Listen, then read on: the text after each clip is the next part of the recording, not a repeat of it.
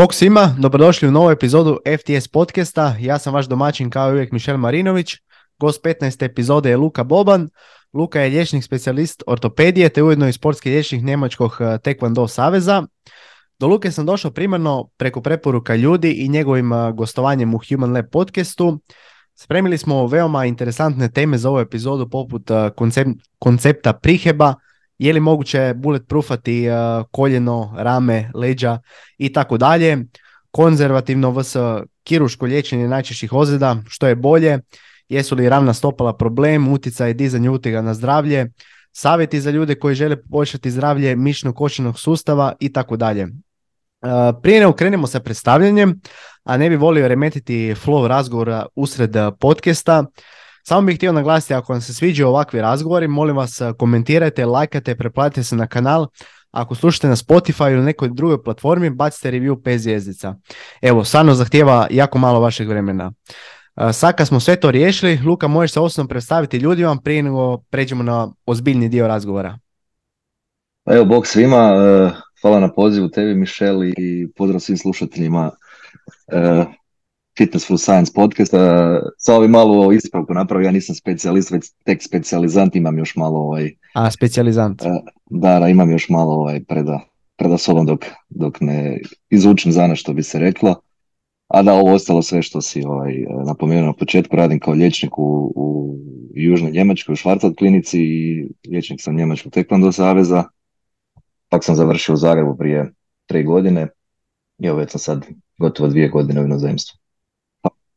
E, da, evo, prije nego što pređemo ovako baš na onako neke detaljnije teme, kako si si u biti došao do ovoga da želiš postati, e, da se želiš baviti ovime čim se baviš? Uh, to sam mislim kod, kod, ovaj, kod Mateja nam bio spomenuo. Shout za Mateja mog dragog prijatelja i Slavonca ovaj, i Human Lab podcastu koji ovaj, stvarno s vrhunski posao, dečko. kako sam počeo, ja sam kako sam sad liječnik u Savezu, ja sam počeo nekad davno s druge strane, ajmo reći, tam je kao ovaj, natjecatelj i sad je već to gotovo 15 godina od toga, kako sam si na jednoj borbi jako, imao sam tešku ozljedu koljena i onda ovaj, kroz taj cijeli proces uh, operacije, jedna operacija, druga rehabilitacija, nekako sme taj cijeli uh, sustav, dakle to, ta, ta medicina oko toga, oko tog lokomotornog aparata zaintrigirala. Ja sam shvatio da je to nešto čime bi se ja zapravo ovaj, možda želio baviti, tako da sam nakon srednje škole prvo, reći, upisao uh, studij fizioterapije koji sam neuspješno prekinuo nakon završene prve godine jer se baš nisam našao u toj, ovaj, u toj struci i onda sam prešao ovaj, na Medicinski fakultet u Zagrebu i tamo sam diplomirao. Tako da evo, iz nekakvog ono, iz nekakve, ajmo reći malo ono, tragične situacije po mene se nekakva ono, se razvije moj, moj današnje zanimanje. Aha, razumijem. E, evo recimo, ljudi to, ne znam da li sam rekao to koji put u podcastu, ali evo recimo za sebe, Uh, meni inače ovo nije struka, fitness mi nije neka struka, niti sam završio i koji tečaj za fitness. Uh, u biti ja sam magistar prometa, znači završio na Pomorskom fakultetu u Rijeci, ali uh, nisam znao šta želim u biti sa 19 godina, čime se želim baviti, ali sam nastavio onako paralelno sa tome još uh, učiti o fitnessu, stvarno ono, pratiti neke dobre ljude, čitati knjige, uh, čak neke ono online tečajeve sam ono ne bi rekao završio, nego samo dosta ti nekih online tečajeva sam prošao i da, u biti nije me sprečilo to što sam sasvim nešto drugo upisao što ne vjerujem da ću ikad u životu raditi. Samo sam se toga htio dotaknuti u biti. A dobro, Luka, evo, krećemo sa prvom temom, a to je u biti taj koncept priheba. Znaš, recimo, dost, mislim, jedan čovjek mi sad pada na pamet, recimo, Niz Over Toes Guy, ako ga znaš, on ima taj koncept koji, on to naziva neke vježbe za bulletproofat koljeno, odnosno kako da kako spriječiti ozljede. Um, pa sad tu dolazimo od tog pitanja u biti uh, koji je taj uopće koncept priheba, da li je to nešto drugačije ili recimo da li to nije sinonim u biti za bulletproofanje nekog dijela tijela, recimo koljeno, rame, leđa ili ne znam ja šta. Pa dobro, ovaj, ne mogu reći da poznam tog ovog gospodina, kako si rekao, koji se time bavi. Niz over, niz over toes guy se zove. Nikad, nikad čuo, ne pra, moram prije da ne pratim pretjerano puno uh, fitness trenera i zdravstvene djelatnike, osim one koje, koje ovaj, osobno poznajem i čiji zapravo ako već nekog pratim, da ga pratim na platformu na LinkedInu. Pošto ovaj, uh, mislim, a onda ako i te ljude ponekad i pratim na Instagramu usput. Tako da ne, ne mogu tu nešto pretjerano puno govoriti, ali odmah ću odgovoriti na odgovor da li je moguće bulletproofat zlob ne iz jednostavnog razloga što je medicina struka e, statistike. Vama niko ne može garantirati da e, kroz bilo koju vježbu imate 100% sigurnost da se u nekom trenutku nećete ozlijediti. Dakle, nakon pogotovo ono, stotina i tisuća i repeticija koji se radi nekakav pokret u, u okviru, ne znam, težinskog treninga, u okviru sportske aktivnosti, plivanja, rukometa, nogometa, hrvanja, na primjer, uvijek može doći do ozljede. Tako da bulletproofanje ne postoji, po meni mislim da je to prodanje magle.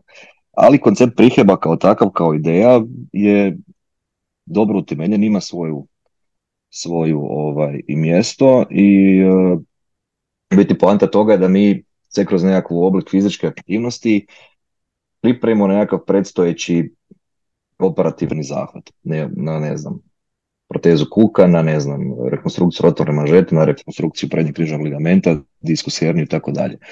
Jer obzirom da je svaka operacija makar nam pomaže je fiziološka on, invazija na tijelo, dakle nešto što u jednoj ruku opet ne polučuje i samo pozitivne elemente, već i nekako ono, unazadi nas. Malo ćeš duže u krebatu, imat ćeš bolove, morat ćeš biti na štakama, dobit ćeš nekakvu ortezu i tako dalje. Tako da samo recimo nekakvo, nekakav prihe prije toga, dakle da se već fizička aktivnost počne i prije nekakve ozljede, e, prosi prije, prije nekakvog zahvata e, raditi, ima, ima svog smisla i drži vodu. Mi također zagovaramo, na primjer, kod ozljede, ne znam, ukrižene sveze, da ljudi zapravo već, ako je već došlo do rupture, da se opet, neovisno o tome da se tendira da se napravi puni opseg pokreta, da se jače nekakva izometrija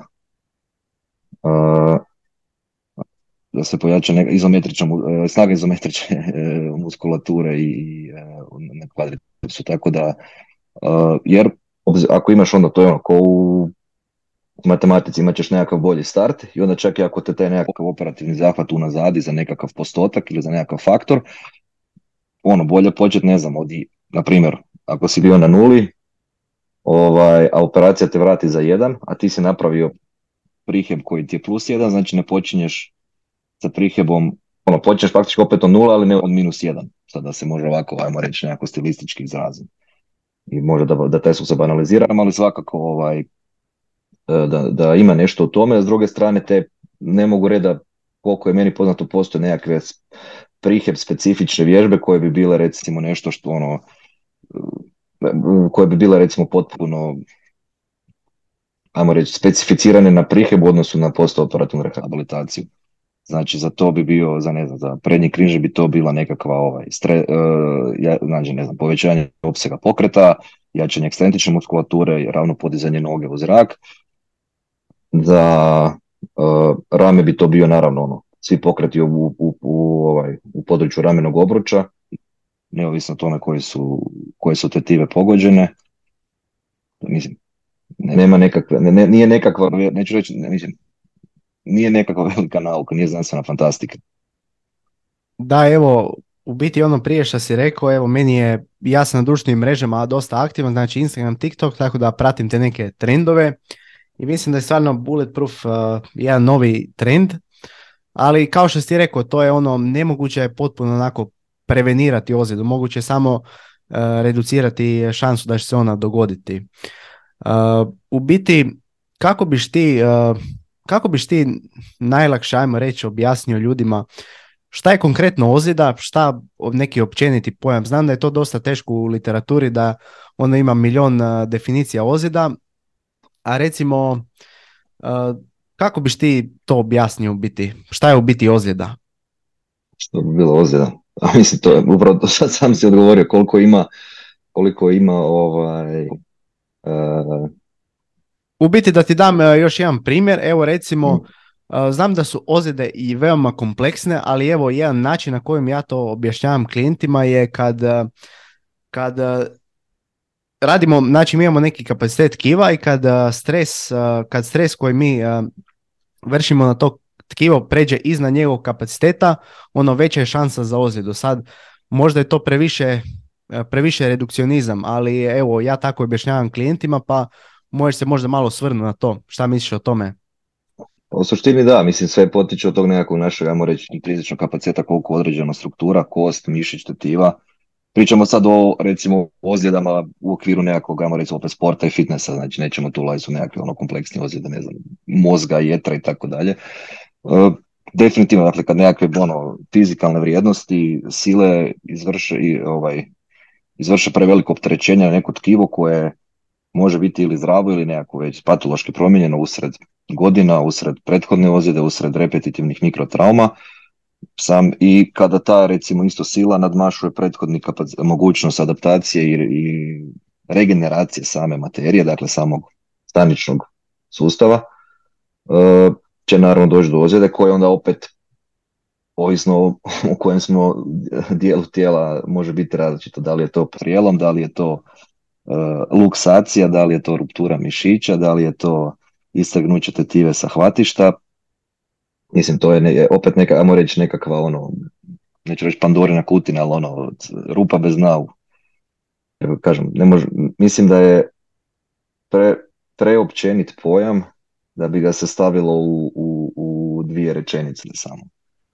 Tako da možemo samo recimo, ne možemo, mislim da ne možemo jednu, ne možemo stvoriti definiciju ozljede kao ono, nekakav generalni pojam, ali možemo u nekakvim specifičnim primjerima već objašnjavati e, kako je, ono, zašto je došlo zbog toga, koji je e, patološki mehanizam i koje su posljedice. Da, razumijem. A što recimo misliš o, uh, ovo je dosta vruća tema koliko vidim kod fizioterapeuta, tipa te radiološke dijagnostike nakon ozljeda. Znači recimo nekog bole leđa i da li bi on trebao ići slikat leđa, šta u biti misliš o tome? Dobro, dao sam jedan primjer, ali postoji ih e, brdo, ali konkretno radiološka dijagnostika nakon ozljeda, kada i koja pretrga i uh, ono, naglasak na sportskim ozljedama. Ha, mislim, s naglaskom na sportskim ozljedama nitko ne treba raditi rengen. Uh, leđa, što je zapravo reći najdostupnija, najdostupnija radiološka pretraga. Obzirom da ako opet pričamo o nekakvoj onom sportskoj populaciji, to bi znači bili mlađi ljudi koji su više ili manje zdravi. E, prema trenutnim smjernicama nitko ko ima ovaj, ispod 65 godina nema nekakvu adekvatnu traumu ili nema sumnju na e, nema sumnju na ovaj e, kako se zove, na nekakav patološki propes, nema temperaturu, ne trnu mu noge, nema slabost u nogama i tako dalje, nema potrebu za raditi uh, konvencionalni regen ono što mi velimo leđa, lumbalne kralježnice, što, što bi se reklo stručno. Ali bi trebalo napraviti ono, ako već ti simptomi traju neko duže vrijeme, da, treba se napraviti nekakva pretraga, ali to metoda izbora je magnet. E sad svi znamo da nažalost u Hrvatskoj zbog ovaj, jel, čisto zbog sustava se na taj magnet može čekati do godine dana, pa onda ljudi ili ono, trpet ili odu privatno pa plate. Ovaj, tako da mi, ono, ja često vidim u svojoj praksi, kao pošto radimo ono u, u trauma centru, vidimo često ljudi koji dolaze ono zbog ono što se veli u narodu išijasa. I zapravo ono, mi tu radimo samo ono simptomatski na prvu, znači samo rješavamo bolove. Ako se radi isključivo bolovima, znači ako čovjek ima problema sa stolicom i sa mokrenjem, ako ima, ako mu trnu noge, ako, mu, ako ima slabost u nogama, ovaj, naravno onda je hitna indikacija da se napravi magnet odmah. Ali to je možda jedna, jedan slučaj na, pa ne znam šta će, 5000 možda što se vidi. Tako da velim, konvencionalni rengen, nakon ne, ne znam, nakon što me kaže, ne znam, bio sam na treningu, malo, ono, malo me ono zaštekalo leđima, to ne drži nikakvu vodu, a ostale metode koje su nam dostupne, ultrazvuk i nekakav CT, tu isto nemaju, pogotovo CT koji je zapravo samo trodimenzionalni rengen na kraju krajeva, opet, opet opterećenje zračenja, lubalna kralježica se nalazi u dijelu gdje imamo ove, ajmo reći, vitalne organe, pogotovo kod e, djevojaka i žena, dakle e, ovari i maternica, onak se baš ne mora ozračiti e, mlade dame od ne znam 20-25 godina maternica, to što je malo zašteko ono što se veli u križima. Da, sad si tu naveo jedan primjer u biti kako ljudi razmišljaju, isto to je moje iskustvo, ono, da recimo dođu u teretanu, ajmo uzeti primjer teretane, rade malo deadlift, malo ih zabole leđe, ono, a možda mi je nešto u krivu s leđima i ne znam, idu slikat, pronađu nekakvu herniju diska, a ne znam sad točno ono postotak, ovisi o dobnoj skupini, ali većina ljudi može imati herniju, disku, herniju diska bez boli i obrnuto. Tako da ono, kao što si ti rekao, mislim, barem je to neko moje viđenje kod fizioterapeuta koje pratim, i da, to je jedna veoma česta miskoncepcija. A recimo, šta misliš o konzervativno ili kiročko liječenje nekakvih ozljeda, tipa recimo hernje diska, prednji križni ligament, evo baš to je dosta hot tema, sam vidio isto kod Sandra, odnosno Venijera, da imaju nekakvu objavu kao da prednji križni mogu onako spontano zacijeliti, je dosta dobio ono full hate prema njemu, tako da što misliš ti o tome? Znači konzervativno ili kiruško riječenje nekakvih ozljeda? Pa mislim, sad možemo početi sa ovaj, o prednjem križnom ligamentu, da bi to razumjeli moramo zapravo malo vratiti samo reći povijesno, znači do pripada prije 19. početka 20. stoljeća mi smo mislili da je to nekakva neurološka struktura u koljenu. Mislim, prednji križ ligamenti opisuje još Galen u drugom stoljeću nakon Krista, tako da je to opće da mi to imamo. Tek namo negdje ono početkom 19. stoljeća uh, smo mi zapravo skužili da on ima nekakvu utjecaj u, u uh, stabilnosti koljena. Uh, ja ću odmah reći na, oba, na, znači na pitanje da li je obavezno potrebno liječiti strukturu prednjeg križnog ligamenta, ne. Dakle, nitko nikad nije umro zato što mu je bacel.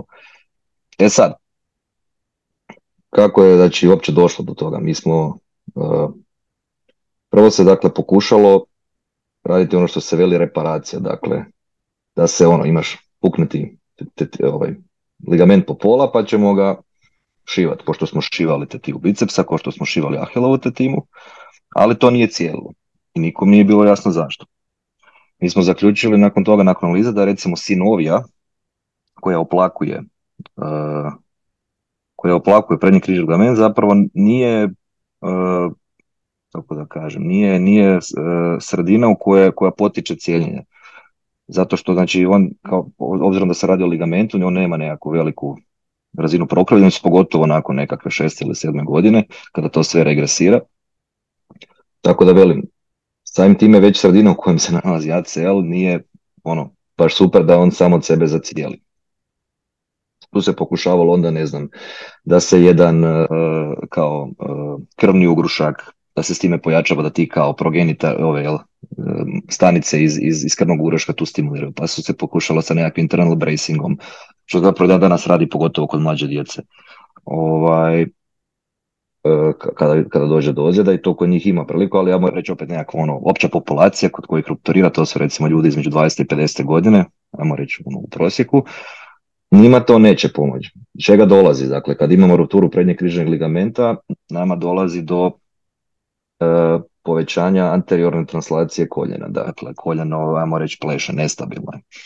U Zbog toga se mijenja cijela kinematika u koljenu, zbog toga e, rupturira, ovaj, dolazi do ozljeda i e, meniska i dolazi do ovaj, e, preteranog natezanja pretjeranog, zapravo reći, pojačanog opterećenja na kolateralne ligamente, pogotovo na ovu, na unutarnju E, kolateralnu srezu e, MCL. I onda smo dakle ovaj, e, došli do ove trenutnih kad smo skužili da ne možemo ga reparirati, smo počeli tražiti alternativne metode, to su bile dakle ove sve graftovi koje imamo od ne znam, od hamstringsa, od uh, patelarne tetive, od tetive kadricepsa i tako dalje. Mislim, znam da je ovo više primarno ono ciljena populacija fitness treneri i fizioterapeuti koji dakle ne bave se toliko kiruškim liječenjem, tako da neću sad puno tu objašnjavati e, kako se to operira, zapravo je irelevantno, ali je po meni nekako bitna pouka da se ljudima kaže da, to nije potrebno operirati, ali isto tako treba biti realan i reći s jedne strane da su šanse niske da se to spontano zacijeli. Meni iskoči tu i tamo poneka objava od nekakvih i stranih ovih, e, recimo, e, online coachova i tako dalje, gdje mi prikazuju nekakve studije u kojima su stvarno ljudima zacijelili ligamenti, onda se uvijek pitam zašto niko od njih nije pokazao nekakvog svog klijenta ili pacijenta, pa da uči na svom primjeru. Jedino tko to radi, moram priznati, je jedan australski fizioterapeut, Mike Hughes, čovjek koji je napisao ovaj Melbourne ACL Rehab, ovaj, koji ovaj, mogu reći da ovaj, zna što radi, ali opet je malo nekako zazirao to kiruškog liječenja. E, dakle, sa rupturiranom prednjom kolateralnom svezom nama raste vjerojatnost da se kroz nekakav period vremena razvije artroza koljena. I to ne direktno kao što su prije nekad mislili, nego indirektno. Dakle, zbog povećane translacije dolazi do povećane mogućnosti, povećanog opterećenja u koljenu, na, pogotovo na meniske koji su naši, ajmo reći, amortizeri. Kad dolazi do oštećenja amortizera, ko na autu, ovdje spati, jel tako? Ovdje si ovaj put zglobna površina, znači koljeno, uh, kondili, fib, uh, kondili femura i, i proksimalna tibija, znači u ovom slučaju gonartroza.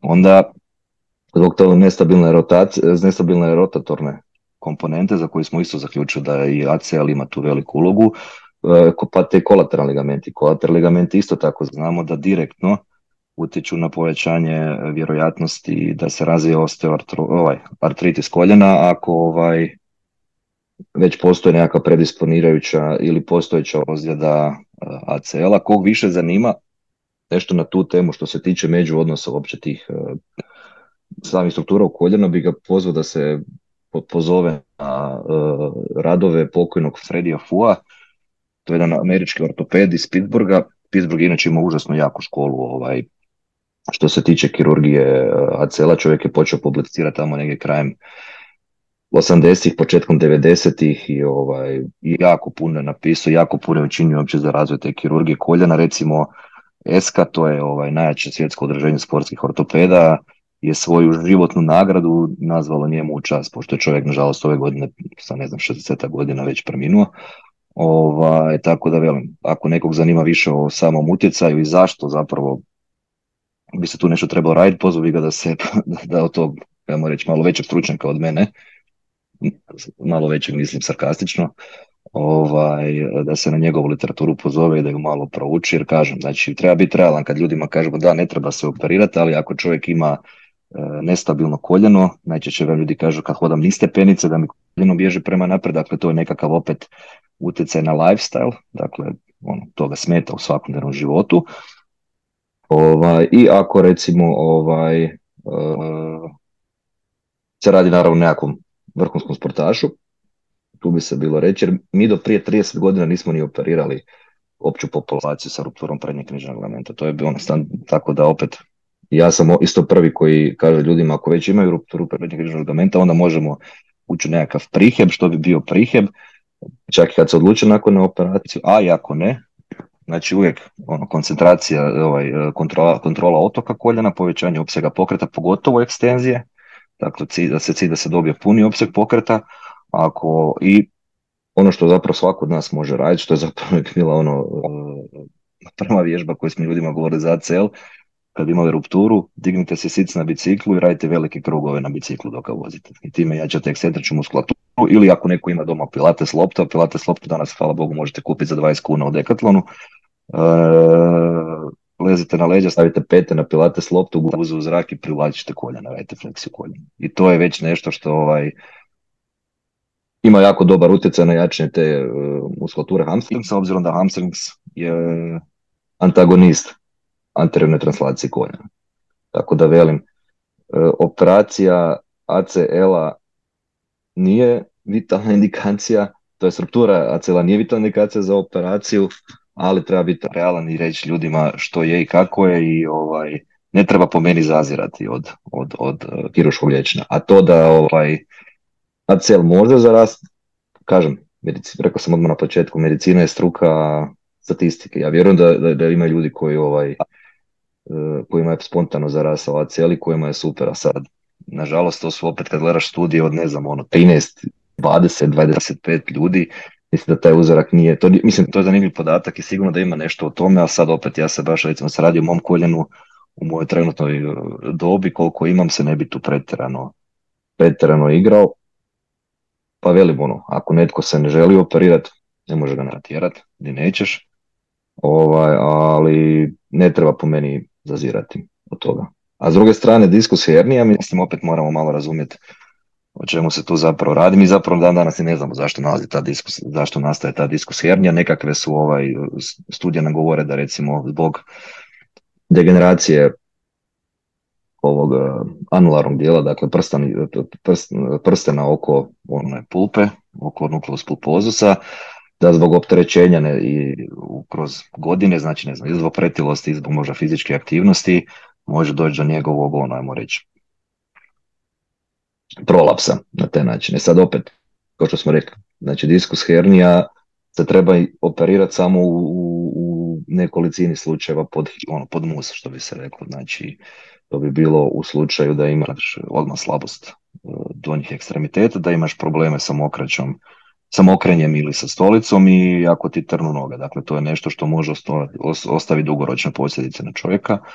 A ovo sve ostalo, također, mi odmah preporučamo ljudima nekakve ono, konzervativne metode liječenja, pogotovo, znači, pogotovo jačanje ovaj, pogotovo jačanje ovaj, leđa, obzirom da ono, mi smo danas praktički se ono sjedilačko društvo postali, svi više, sve više sjedimo, svi jedemo previše džanka, svi ovaj, smo nad kompjuterima, na mobitelima i sigurno da to ima nekakav nekakav e, utjecaj, ali opet metode operacije hernijacije diska su danas toliko elegantno postale ja sam vidio slučaje gdje su ljude operirali kroz rez manje od 2 cm i operacija je bila gotova za 45 minuta. Pogotovo ako netko ima ono kroničnih problema s leđima i to nikako ne može, a ima nekakvu verificiranu dijagnozu uh, hernijacije diska, why not? Mislim, uvijek je ono što se radi prilikom razgovora s pacijentom, vama nitko ne mre ono 100% uvijek garantira da će se vaši da će se vaši ovi bolovi otkloniti zato što pogotovo kod bolova u leđima nije možda nužno samo tiskus e, ovdje problem. Može doći da se došlo, da je došlo do suženja kralježniča e, ovog e, vertebralnog kanala, može biti da je došlo do suženja izlazata živaca. To su sve, opet, recimo, dijagnoze za sebe koje opet imaju svoje nekakve druge opcije kiruškog liječenja koje su više ili manje složene. Da, ovo si bio super praktičan takeaway na kraju kad si sve rekao. Malo si prije išao u detalje, malo si opisao strukture i to za prednje križne i herniju diska. Uh, evo, koliko ja ono, pratim literaturu i osobe koje detaljnije prate, tipa recimo za herniju diska, ako se ne varam, osobe koje se odluče za kiruško liječenje zapravo imaju lošije ishode nego osobe koje su recimo se odlučile za konzervativno liječenje. Sad ne znam da li ti možda bolje znaš šta o tome. Ne znam, ko, ne znam koji su to izvori, velim, to su opet vjerojatno on, možda nekakvi izolirani slučaj. Ja vjerujem da ima takvih slučajeva, ali kažem čisto opet već malo, zašto bi ljude kad ne bi vjerovali da ćemo im time učiniti bolje. Da, po meni nekakvi. Mislim da je to zapravo možda i problem današnjih ovih svih uh, društvenih mreža, nekakva hiper, imamo previše podataka, se podaci su dostupni, samim time dolazi po meni do inflacije. U smislu pada kvaliteta uopće, zato što ovaj, Mislim, to je koji bilo koje drugo, novin, recimo tako opet no, ono, žurnalizmu, novinarstvu, praktički jako malo informacija se dobivaju ovaj, ne prerađene, ono, raw data, ne već, ovaj, sve su to, to velim kroz, ne, kroz te današnje ove, uh, Instagrame, Snapchatove, TikTokove, gdje se zapravo ovaj, već je svaka ta informacija obojana uh, ajmo reći nekakvim bajasom osobe koja ju publicira, pa ako taj zagovara više konzervativno liječenje ili ako zagovara više operativno liječenje, naravno da će ovaj uh, naravno da će onda tako vjerojatno i prezentirati podatke, obzirom da ono time prelazi svojoj ciljanoj publici. Naravno, mi smo kiruzi, mi želimo sve živo operirati, ovaj, daj nam samo nož u ruke, ali ovaj...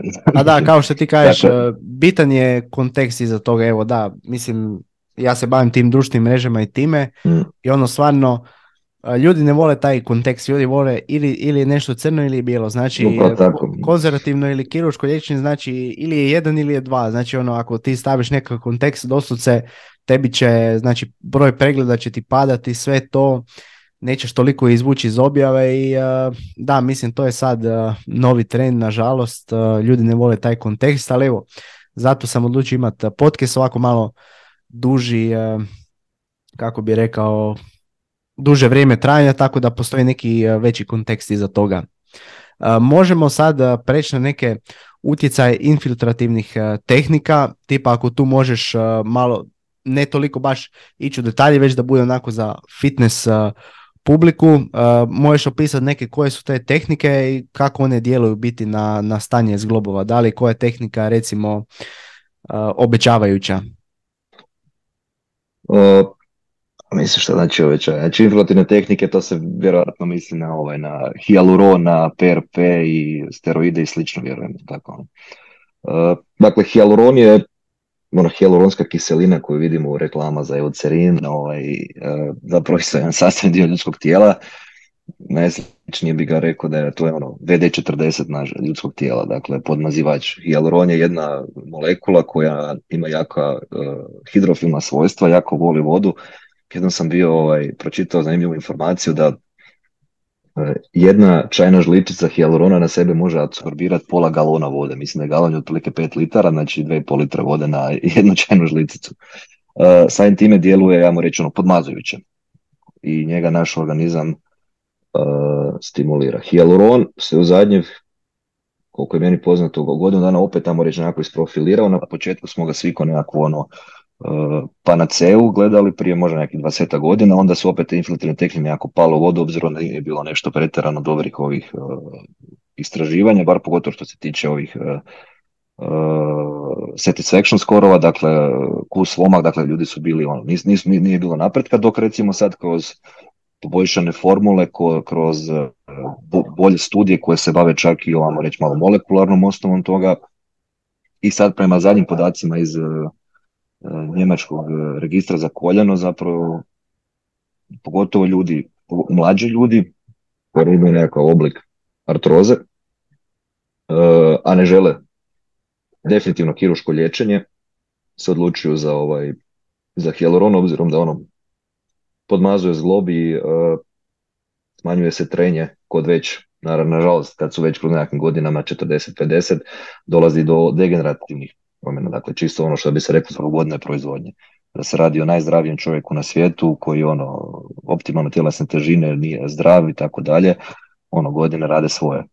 Ovaj, iako on se time želi kupiti nekakvih 5 do 7 godina do nekakvog definitivnog ovog kiruškog liječenja, eh, to definitivno ima svoje mjesto. Ali opet treba reći ljudima, vi time samo kraju kupujete vrijeme. Ali ako neko kaže ovaj, da je njemu to, da on s tim ima manje bolove, da on s tim može funkcionirati u svakom danu, why not? Mi to isto radimo u našoj praksi, ovaj, ljudima koji se ovaj, ponudimo im ob, obje alternative, određen broj, pogotovo recimo ono tako, ajmo reći ono, ta neka ciljna skupina je između 50. i 65. godine, ti koji se recimo ne bi još baš operirali, koji još možda rade, htjeli bi pričekati mirovinu, pa bi onda to ono, u, u miru Božem riješili. Tako da, hialuron apsolutno da, kod ono, ajmo reći, target grupe i sa ono prethodnim dobrim informiranjem pacijenta. Uh, RP je skraćenica od platelet rich plazma, za, za platelet rich plazma, dakle još opet jedna nešto što mi zapravo imamo normalno u sebi, dakle izvadi se krv, stavi se u centrifugu i ta jedna frakcija se ponovno ovaj, uh, ubrzo uh, ponovno se u zlob infiltrira, dakle ili u, u rame ili u, u ovaj u koljenu ili neke druge zlobe, skočne zlob kuk i poanta je da ovaj, zapravo koncentriranjem tih nekakvih faktora, healing faktora i faktora rasta mi zapravo potičemo nekakvu reparaciju i regeneraciju uh, tkiva uz globu. Dakle, da li je to radi sa oštećenim krskavici, to zapravo ima stvarno nekako svoje mjesto. Opet, prije nekakvih 15-20 godina kada je to tek počelo, smo isto svi slavili toliko pa na CEU, onda su se, ne znam, prije deseta godina nisu bili tako dobri uh, tako dobri podaci, ali zapravo što se dokazalo da kroz taj PRP se, što smo tek isto nazad par godina saznali, obzirom da nam isto tako ove, ove molekularne metode bile dostupne, dolazi zapravo do smanjenja upalnog odgovora. Dakle, svaka trauma izaziva upalu, ne upalu u smislu imam doma fibro 308 i boli me grlo i imam upalu pluća, nego upalu kao reakciju tkiva na stres. Stres od, ne znam, od stres može biti ono, upalo zapravo izlazi, ne znam, evo, sad gledanje nogometa na ovom svjetskom prvenstvu, dakle čista reakcija, ono, fiziološka reakcija. E, I zbog tamo reći tih, i zbog tog smanjenja upale se, dakle, smanjuje ono što zapravo ljude smeta, to je bol. ljudi se ne javljaju zato što imaju artrozu, zato što ima ruptura, e, ne znam, ima rupturu rotatorne manžete ili zato što ima, ne znam, što, rupturu meniska, njega on se zato što ga boli. Da, to, je, nekakav osnov, to je nekakav osnovni, ovaj, osnovna premisa. I ako mi tim ljudima kroz tu taj PRP konkretno smanjujemo smanjujemo ovaj uh, bol, opet zašto ne? I opet, prošlo god, ovi, zapravo ne, ovogodišnji podaci od ovog uh, German Registrija nam također pokazuju slične rezultate, uh, pogotovo kod nekakvih konkretnih, konkretnih trauma u uh, smanjenju dakle, bolnosti u području zlobova. Čak recimo dakle, nove tehnike zagovaraju intraoperativno infiltriranje nakon, na primjer, rekonstrukcije rotatorne manžete. Dakle, da se čak na taj ovaj, na to hvatište tetive da se ovaj uh, ubrizga intraoperativno neka određena količina PRP-a kako bi se stimulirala stimulirala, stimulirano cijeljenje tkiva. I to su naravno tek sad nove tehnike, tu moramo pričekati podatke, ali mislim da sigurno ne može škoriti, a kako će biti tek uh, podaci i ishodi, to moramo vidjeti kad skupimo dovoljan broj pacijenata i kad skupimo uh, određen nekakav follow-up nakon nekakav 3 ili 5 godina. Uh, onda imamo treće, te čuvene ove masne matične stanice, ta dakle stromalna frakcija iz masnog tkiva, dakle napravite čovjeku liposukciju, isfiltrirate mu praktički mast i e, onda mu to ubrizgate u koljeno. To smo isto prije nekakvih deset godina slavili. To je možda čak bilo najbolje zato što je bilo mišljenje da se iz tih stanica koje se izoliraju iz masnog tkiva, dakle matične stanice koje imaju potencijal da se transformiraju sve, uh, moguće stanice naše tkiva, da se iz njega stvara nova hrskavica. To je baš bilo recimo za liječenje koljena, ovaj, uh, uh, ono, wow, ono, prešli smo igricu, otkrili smo lijek za, za artrozu. Uh, I pod inicijalni podaci su nam govorili da stvarno je tako, da se dakle, stvarno ljude manje bolilo i time su se kupovale ovaj, godine do nekakvog endoprotekskog liječenja. E, ali smo skužili da zapravo to nije tako, već da i kod tih matičnih stanica zapravo je jedini učinak to da se smanjuje upalna komponenta. Dakle, te matične stanice, one stimuliraju nekakvu reparaciju, a ne regeneraciju hrskavice. Dakle, stvara se ožino tkivo, nekakva fibrodna hrskavica koja je opet ono nižeg reda kvalitete. To znači to je opet nekakav ožiljak, on ožiljak nakon što se porežeš. E, ali to zapravo nije ona prava zglobna hrskavica, ovaj, e, kako zapravo zglob normalno ima, da je to samo nešto ovaj, nekakvo ono reći feeling, nekako punjenje. Ne slično vam bude ono kad si ljudi zgule auto i onda si ne zamijene branik, nego samo stavi ono nekakvu pastu preko toga, samo da ima ovaj uh, štof denza. Znači to je, ajmo reći, nekakav uh, pandan tim uh, matičnim stanicama iz, iz masnog tkiva. Tako da kažem, imali smo, ideja je bila dobra, podaci su bili dobri, ali zapravo naš zaključak o učinku bio kriv. Zapravo se radi samo o smanjenju, o smanjenju ovaj, upalnog odgovora i na kraju imamo steroide koji su ono, povijesno gledajući prva bila inflativna tehnika, dakle steroidi kao on opet nekakav sastavni dio ljudskog tijela uh, koji smanjuju upalni odgovor i luče se u reakciji na stres. One ovaj, također su se jedno vrijeme dosta koristili. Danas mislim da nema nešto previše mjesta Jedina njihova prednost je što su relativno jeftini za ovaj uh, produkciju i koštaju dosta manje u odnosu na ove recimo hialurone i PRP-ove. Uh, jedini bi tu bio, jedino bi tu naveo obzirom da steroidi osim što smanjuju naravno upalni odgovor, pa samim time bolnost, oštećuju tkivo oko sebe. Oštećuju tetivu, oštećuju uh, hrskavicu, tako da ovaj, danas ćete jako rijetko naći nekog tko ovaj, u nekakvoj, ajmo reći, možda ozbiljnoj instituciji, bar u inozemstvu, koja se bavi recimo sportskim traumatologijom, da koristi baš steroide, obzirom da ovaj već nakon jedne infiltracije može doći, povećava se do, dosta rizik za rupturu i za ozljedu struktura, ovaj, tako da eventualno bi možda rekao probati jednom i ako se nakon toga povuku simptomi, super, ako ne, ili ostaviti, pustiti to na miru ili pređe na neku drugu, neko sredstvo, ali steroide nikako u nekakvim ono, regularnim intervalima ono, infiltrirati jer samim time može doći do ono belaja. Super si objasnio znači sve te tehnike. Evo, ako ovo nije tvoje stručno, nije, nije tvoja struka možda, mislim ima veze sa zglobovima, ali vjerujem da bi ova isto stvar mogla ljude zanimati ako ne idemo samo na drugu temu. A to je, znaš, dosta ljudi sad se pita koja je suplementacija neka dobra za zglobove. Tipa, znam da se dosta tu glukozamin spominje. Znam da ono, nisi nutricionista i to, e, ali ono, tiče se baš zglobova ako znaš možda nešto više o tome.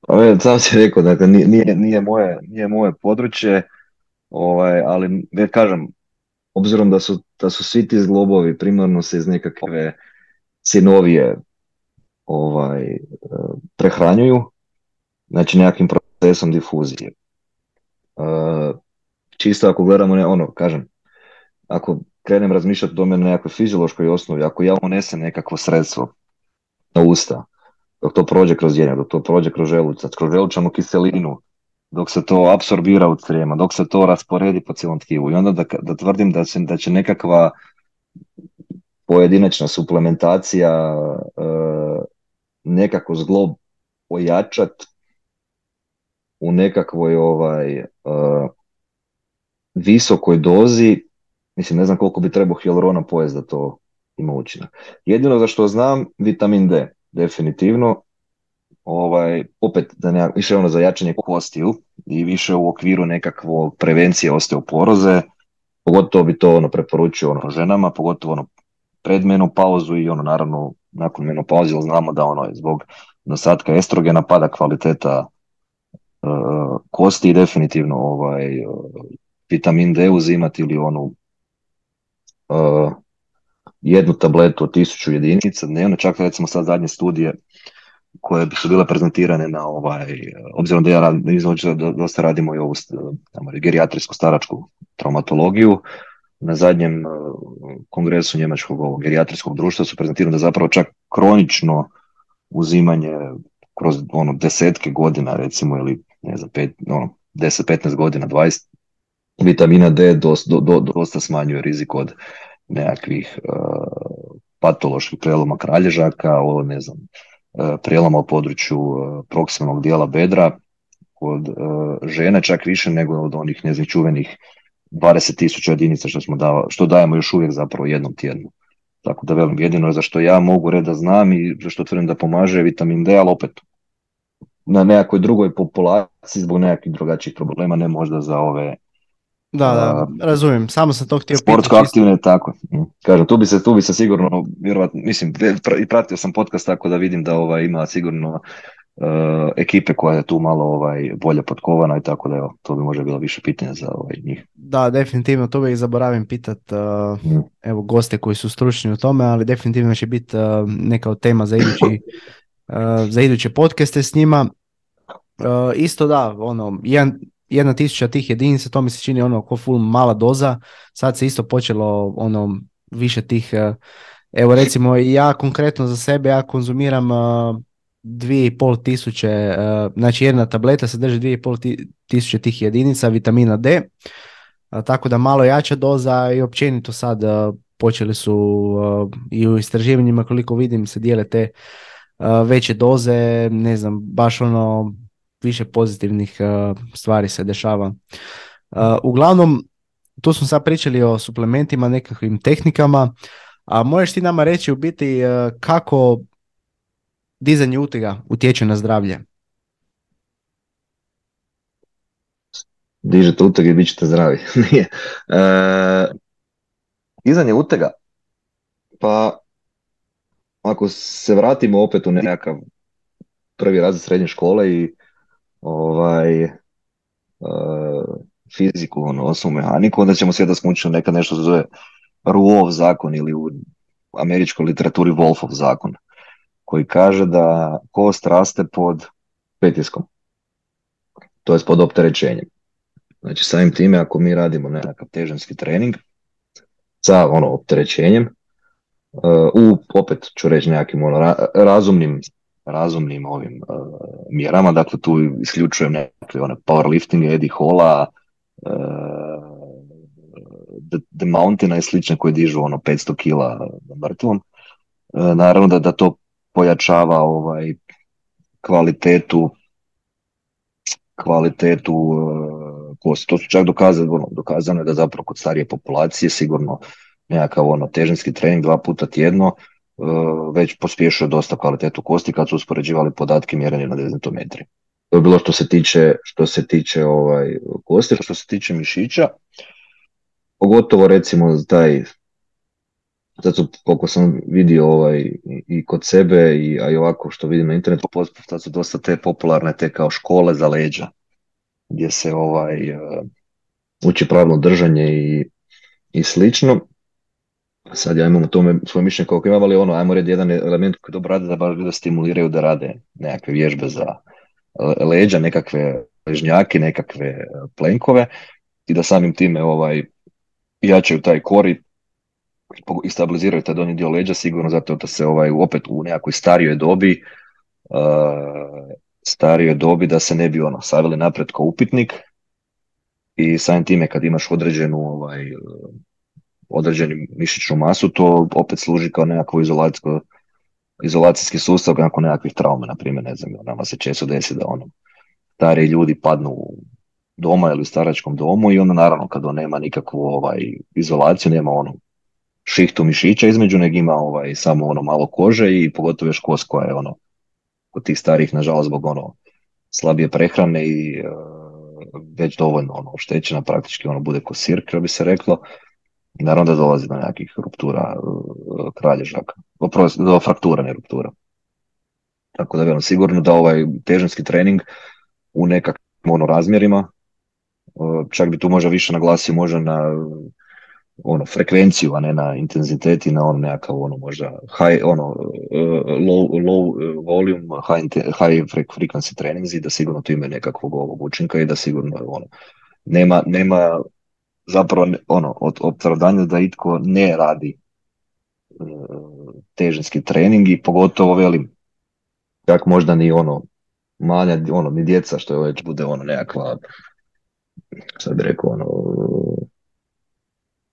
tabu tema e, ljudima kad vide da ne znam ono dijete od 10 godina diže uteg, naravno nije onaj, ne mora svi biti ko Little Hercules da diže 100 kila sa 7 godina, ali sigurno da ako doma sa 7 godina ili ne znam u sklopu nekakvog organiziranog sporta dižu bučicu od 1-2 kila, mislim šta se tu može desiti. Veće opterećenje kad dijete radi sklekove. E, to sam baš sad htio reći, da. E, isto evo jedan primjer e, iz literature, evo Donat Rupčić mi je baš to bio spominjao. Uh, bilo je nekako istraživanje nekim starim osobama u staračkom domu i oni su im njima, ja mislim ako se varam, trening je trajao ono četiri tjedna, uh, nožne ekstenzije su radili i te starije osobe kao imale su, hodale se uz pomoć štapa i nakon četiri tjedna praktički nije im više trebao štap. Uh, uglavnom tako je tako je glasila studija i evo to se baš u biti vidi koliko je težinski trening bitan za, za zdravlje čovjeka. Ne samo, znaš, dosta ljudi kao što si rekao misli aha, dizanje utega je samo za mišiće, a u biti isto je veoma bitan za, za kosti, za zglobove, za ligamente i ostale stvari. Isto tu što je volio napomenuti, ovo što si bio rekao, isto sam bio vidio jednu stvar, ono, ne znam sad koliko godina su imale te osobe, ali recimo, mislim da je bilo preko 80 godina, kao ako stari osoba padne, ima frakturu, određeni postotak eh, tih osoba će biti, eh, ako se ne varam, mrtvo u idućih pet godina, ono, zbog te frakture, kao im narušuje tu kvalitetu života i sve to. Sad nisam točno siguran koja godina, eh, i, ali mislim, to sam bio pročitao sad nekim kvalitetnim profilima, da se, da se ne misli da sam pročitao to na nekom žnje profilu. ali da, ne znam, ne znam da li si ti to čuo. Znači, ako osoba ima, znaš, frakturu padne, slomi kuk, nakon par godina praktički on smanjio, narušio kvalitetu života i samim time životni vijek. Dobro, sad, sad si rekao dvije različite stvari, da li je čovjek puka kralježak ili mu je puko kuk? To su, tu se ja... ne znam da li se rekao kralježak, ali, ali kuk je bio, fraktura kuka. Kuk. Znači fraktura bilo, ono, ako se radi o nekakvom proksimalnom dijelu bedra, to se operira, dakle, dokazano je to, ne, znači to nema veze sa, ne umre čovjek od strganog kuka. Da, da, ali umre od narušavanja kvalitete života, naravno. A što, je narušavanje kvalitete života? Čovjek se ne može ustati iz kreveta, čovjek leži, dobije plućnu emboliju zbog, leženja razvije dekubitus na trtici ili na bedrima, to se inficira, može raditi uh, sepsu, treća stvar leži, pluća se ne mogu dovoljno ekspandirati, razvije upalo pluća i umre od pneumonije. Dakle, ja sam ti 30 sekundi rekao tri način zbog čega ljudi umru zbog strganog kuka. Isto četvrt način bi volio dodati uh, atrofija, tipa recimo duže vremena u krevetu, samim time da teža šansa da će vratiti aktivnost i uh, ono, sveukupno narušavanje. Zato se, zato se takve stvari, dakle prijelom kuka se operiraju zakonski bi se trebali operirati unutar 24 sata sa ciljem da se čovjek odmah nakon operacije vrati noge. To je, ajmo reći, ljepota i elegancija tolikih ovaj, i zahvata da se ti ljudi mogu stvarno drugi dan već ono, ustati iz kreveta uh, i potpuno opteretiti već nakon, ne znam, pet ili šest dana on praktički na hodalici ili sa, sa štakama već može po, po odjelu hodati. A što se tiče preloma kralježaka, ista priča. Samo što opet, prelom kralježaka diktira ovaj, opet nekakve druge zakonitosti, oni nisu uvijek, ajmo reći, operativno, uh, njih potrebno operativno rješavati tu se najčešće, to je zapravo u prvom redu se uvijek gleda na nekakvu kontrolu bolova, jer zapravo ti bolovi su limitirajući faktor. E, činjenica se čovjek ne može ustati i onda opet zbog nemogućnosti ustajanja, zbog nemogućnosti kretanja se može razviti plućna embolija se može razviti upala pluća, se mogu razviti kubitus i što se na kraju rekao dolazi do ono generalne atrofije, zapravo ulaziš u jedan začarani krug iz kojeg se ono obzirom da su to nažalost ozljede starije populacije koje su već ono nagrižene od nekih drugih stvari, najčešće nisu u startu ono najzdravije, samo ovaj se ono sa vremenom se sve teže i teže ono, ajmo reći, ono, iskoprcati se toga. Da, i ovo biti, e, što si bio rekao, e, sad sam biti zaboravio misao, e, ali dobro, doće mi. Uglavnom, htio sam sad preći na iduću temu, ravna stopala, da li su problem i treba li ih popraviti? Ja mislim da sam tu temu čak ovaj, kod Mateja raspravljao. Ovaj, Evo, to me baš zanima za tebe jer znam ono, možda ti imaš nekakvo drugo mišljenje o tome, evo, moje mišljenje nekako da, on, ljudi za sve krive, znaš, ravna stopala, ne znam da li znaš profil Squat University, mislim da znaš, on, on je ultra popularan profil. Čuo, čuo, jesam, čuo jesam, mislim čuo sam od, od, od, od tvojih gosti i od na ostalim profilima ovaj, da, da, se ne, ovaj, da se njih ovaj, spominjao, nikad iskreno nisam otvorio profil, ne znam što momci rade, ali mogu reći svoje mišljenje o tome. Da, dakle, ljudi koji, krive, ljudi koji krive rana stopala uh, mogu doslovce kriviti evoluciju, zato su ih ime. Znači, ravna stopala su, nažalost, nus produkt Uh, uspravnog hoda. Uh, recimo da se taj naš hominid predak prije neki trenutno kao što mislim prije dva milijuna godina vertikalizirao i mi se i dalje nismo zapravo u potpunosti prilagodili uh, u potpunosti prilagodili vertikalnom hodu. opet tu moramo malo, ono, mislim, kad pričamo za rana stopala, zašto nastaje rana stopala? Mi normalno na stopalo imamo tri ona luka koji su, znači imamo ona dva u sagitalnoj ravnini i imamo ona jedan transverzalni poprečni. Ta tri luka su zapravo definiraju tri točke preko koje se normalno uh, prenosi, ajmo reći, opterećenje na stopalo. Dakle, to bi bilo dakle, ono, ono jastučić što se veli u narodu napred ispod palca, peta i uh, lateralni dio vanjskog druga stopala. Isto tamo ispod, ispod ovih, uh, ispod malog prsta na nozi. Uh, ta tri luka su definirana tenzijom, to je tamo ono, napetošću e, plantarne fascije i ovih sitnih mišića u stopalu i tetiva. E sad, obzirom da mi smo vertikalni i obzirom da ono samim time kod vertikalnog hoda je opterećenje puno više nego na četveronožnom hodu i kad recimo uspod, ne znam, kad vjerojatno se bio nekad u zoološkom vrtu, vidio si kako čimpanza hoda, on ne hoda, on hoda uvijek nekako ono na prstima više, kad mu gleda stopalo.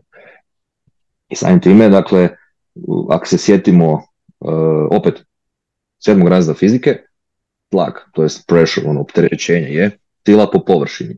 Ako ćemo smanjiti uh, opterećenje, možemo ju povećati silu, sila je u ovom slučaju težina, ne možemo ju povećati, mislim, ono, akutno, ali što možemo napraviti, možemo povećati površinu. Jer ono, P je F kroz A, znači ako povećaš A, manje opterećenje. Kako se napravilo? Stopalo se pusti samim time ovaj, poveća se površina i smanjuje se opterećenje. E, obzirom da, mi, da naš organizam nije toliko pametan, ovaj, da to razumije, on, znači on, to je ono, ajmo reći, biološka prilagodba. Problem je u tome što i ti lukovi stopala, slično koji menisti u kolju, imaju određenu funkciju amortizera. Dakle, oni apsorbiraju prilikom hoda, prilikom trčanja, prilikom doskoka, skokova i sličnih aktivnosti stilu iz e, tla i prenos i distributiraju je na ostatak e, noge i tijela. Ako nemamo te lukove, samim time naša mogućnost amortizacije je smanjena. Ako sad gledamo čisto ovaj, ne znam sad koliko je to, pokušavam sad to ono doslovce ono banalizirati. Ovaj, nadam se da je, da je ok za pratiti. E, ako nemamo dobro amortizaciju, ode nam ovjes. Ovjes je u ovom slučaju ostatak e, ostatak našeg tijela. I sad onda ovaj, zbog nedostatka tih e, plantarnih lukova može doći do toga da naše stopalo tendira u pronaciju, dakle da ono, odna nam noga ide prema unutra i to se često nekad vidi kod ljudi koji imaju izraženi platvus, da im je unutarnja strana obuće totalno ono, ovaj, iznošeno. To se pogotovo vidi dobro na recimo onim finim cipelama koje oni imaju lijepo onu kožu, na ovim ne znam, najkicama i sličnim trkačkim tenisicama se ne vidi jer su onako platnene pa se za tri mjesta poderaju. Ali velim, tu se toga viče. Što se tiče, uh, to bi sad bila nekakva, ajmo reći, ono, biološka, biološka osnova. E sad, što raditi sa time? Plato se zapravo, ako je opet ono, asimptomatski, ne treba liječiti. Ja, praktički svatko od nas svaki čovjek ima određenu razinu ravnog stopala, samo je pitanje koliko to nekog, e, koliko to pojedinu osobu smeta u svakodnevnom životu. Ja, na primjer, imam ravna stopala, buloške u životu nisam nosio i baš mi je dobro. I zbog toga ne navjeram sigurno nositi uloške. Uh, dokazano je ipak kod ljudi sa izraženim platvusom da je recimo ovaj, uh, zbog promjena, opće, znači cijeli hod se mijenja, samim time, znači sami onaj taj gate uh, pattern je totalno narušen i obzirom da je noga cijelo vrijeme ide na unutra, da je povećano opterećenje na, u koljenu primarno, znači na strukture gotovo unutarnjeg dijela koljena, znači medijalni kompartment, e, medijalna kolateralna sveza i da zapravo e, postoji pozitivna korelacija između incidencije medija, ono, te unikompartimentalne gonartroze sa platusom. Bolovi u leđima prema trenutnim podacima nisu, ajmo reći, e, ne, ne mogu se povezati sa, sa ravnim stopalom. S druge strane, smanjenje bolova u leđima kod ljudi koji sa spuštenim stopalima nose uloške još ne mogu, nije ovaj nije ovaj e, nekako medicinski, to je znanstveno objašnjeno. E, a velim, opet mi imamo nekakvu ono sivu zonu gdje se opet svakom slučaju mora pristupiti individualno, rekao bih. Znači, ako netko ima izražen platus, ako zbog toga ovaj, mu je narušena ono kvaliteta življenja, narušena kvaliteta hoda, sigurno ovaj, je preporuka da se nose nekakvi ulošci, nekakvog alternativne metode u smislu nekakve operacije na plantarnim fascijama tu nemaju smisla. Trenutno zapravo je dokazano da bilo kakva intervencija na plantarnoj fasci zbog bilo čega, zbog fasitisa, ono samo zapravo otvara Pandorinu kutiju i ovaj počinje jedan ono pad, pad u, u, u crnilo iz kojeg se teško nakon toga izvući. Opći, opća populacija ako netko, kažem, ako sad roditelji primijete da, ne znam, dijete ima platoso, najviše bude ono, i se bože, moje dijete ima spuštena stopala, šta će sad, ne znam, ono, izbacit će ga iz vrtića, ono, nešto slično, pusti djecu, ovaj, da... Oprosti što te prekidam, ali znaš, recimo, kako kažu, evo, recimo, Leon Rogina tako govori, uh, René Kelemen, uh, i Stipe isto, u biti kako bi trebali liječiti čovjeka, a ne njegovu dijagnozu, u ovom slučaju ravna stopala. Naravno, uh, sigurno sam da nisu mislili ići s time u jednu krajnost, ali razumiješ šta hoću reći, tako da ono, e, pa, te stvari su onako biopsihosocijalne, znači onako više, bol ima uvijek uh, više uzroka. A to da, samo kažem, velim, ako, upravo to, to je ono što ja pokušavam, znači to su sve individualne slučaje. Jedino što koliko sam skužio da je ovaj, koliko je, što je koliko toliko ovaj, uh, ne znam, ono, potkrijepljeno literaturi da ovaj, uh, hodanje, bo, znači bosonogo hodanje, pogotovo ovaj, u, u, u dječjoj dobi, da to i kod izraženog platfusa ovaj, daje manje, zapravo slabije narušava uh, gate pattern. Tako da evo, ne, jedna možda preporuka uh, ovaj, pogotovo to najčešće bude problem u nekakvoj ono dječjoj dobi kad se razvije, pusti roditeljima, preporuka roditeljima pusti djecu da vode u bosi.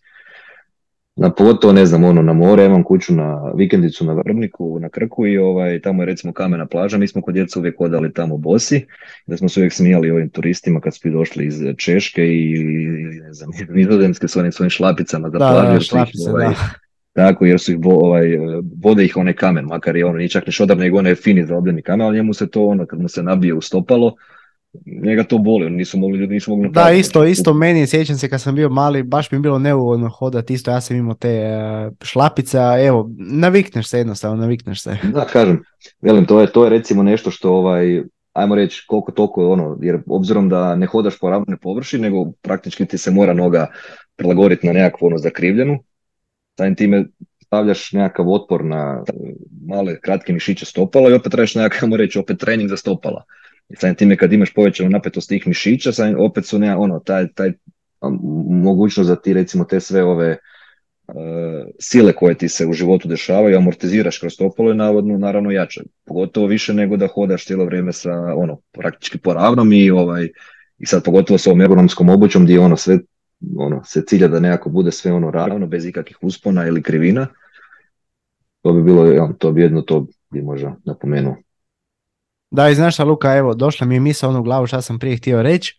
Znači da se osobama ne desi ono što smo rekli, znači da će im trebati štap kad su stari da, da hodaju s pomoć štapa ili recimo da smanje rizik od frakture, neka počnu trenirati u ranijoj dobi. Ili samim to, tim, prevencija. Da, prevencija. U biti sam, samim to, samo to treniranje u ranijoj dobi će im biti poveća šansu da se bavi aktivnosti i dok su uh, stari. Tako da, evo, to sam u biti htio reći. Uh, evo, ovo je jedna, uh, dobro, još imamo par tema obradi za kraj jer se, evo, bližimo se, uh, evo, sad smo sat vremena već. Tako da, asimetri, znaš, dosta ljudi ima asimetriju, znači nije im svaka sad e, to nije baš neka velika razlika koliko ja znam. I postoje neki ljudi, znam par bodybuildera koji recimo imaju dosta veliku razliku između uh, duljina nogu, znaš, jedna noga im je par centimetra veća. Znaš, ba, uh, znam baš jednog liftera, evo, ko želi može ga googlat, neki Blessing Avodibu, uh, on, njemu je dosta jedna noga mu je par centimetra veća nego, odnosno veća, duža nego druga, ali ono, ono što sam htio reći, da li je recimo ta asimetrija, da li je to može biti razlog nečije boli. Znači samo zato jer jedna osoba ima jednu nožu, nogu dužu nego drugu, da li to odmah automatski znači da će ta osoba imati bol? Ne. E, dobro si napomenuo, praktički nitko od nas nema savršeno jednako duge noge.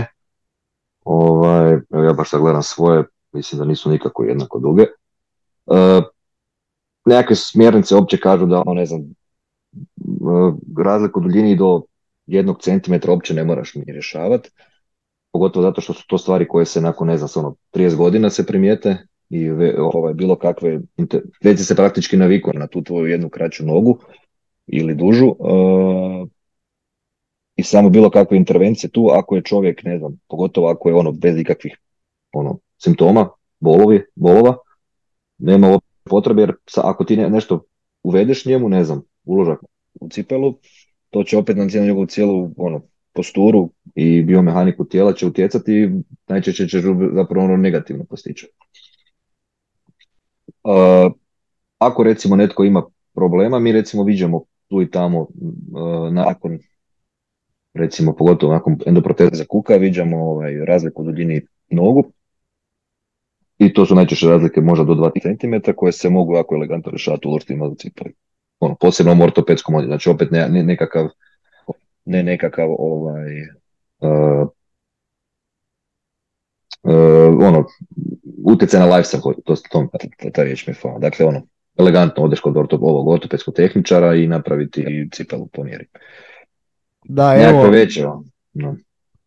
Da evo baš taj bodybuilder, on ti je inače, znaš, kad radi čučanj, jednu nogu si baš ono povisi si na jedan uteg, a druga noga mu je onako ravno i to mu ajmo reći e, izjednači, evo, barem on tako radi, evo jedan primjer iz prakse. A da, to je upravo to, znači sam si rekao, liječiš čovjeka, znači ako tom momku to tako odgovara, ako on s time živi i trenira, ja mislim da ono, ono, if it's not broken, why fix it? Da, znači on ima apsolutno da. evo, ovo će vjerojatno, pretpostavljam, pomoći dosta ljudima koji bi se htjeli htjeli bi se baviti znači nešto povezano s ovim ili recimo nešto baš kao i ti. Na koji način se trenutno educira? Znači ovako možda pratiš neke osobe na Instagramu, ideš na nekakve edukacije, nešto što bi pomoglo ljudima?